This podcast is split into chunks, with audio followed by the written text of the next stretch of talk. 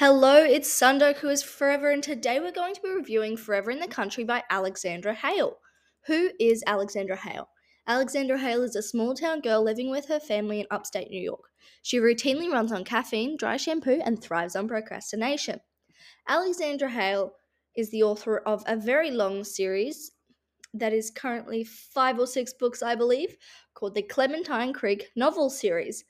Each book can be read as a standalone, but Forever in the Country, the book we're reviewing today, is book 5. So let's get into it. Soren is a man full of trauma from head to tattooed calf, his broody and back from war. His childhood love is still here, but could he really be there for her after the experience with his parents? Rhea's always loved him. My brothers have always protected me, but now it's time for me to protect someone else. Despite his reservations, I will be there for him.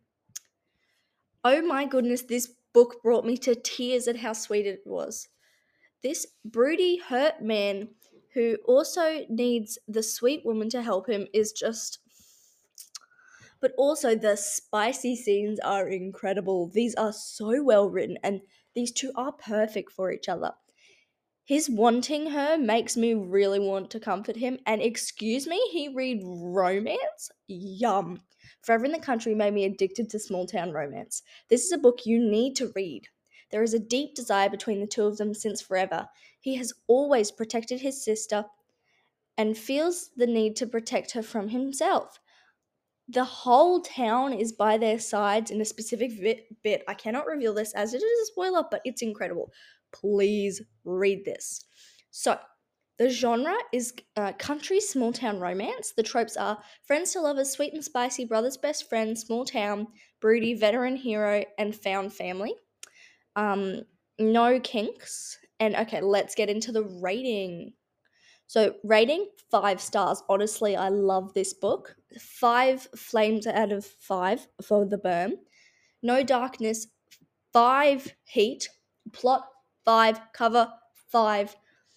Range of emotions. It's the fire emoji, heart emoji, chili pepper, angry, sad, annoyed, and and so cute. The ending is happy ever after, and the point of view is dual. Warning, this is a spicy book, and at will some points leave you very pissed off at certain characters and wanting to cry at the sweetness. I cannot exclaim how much you need to read this book. So go follow me at Sundoku who is Forever on Instagram, and go follow Alexandra Hale. Thank you and goodbye.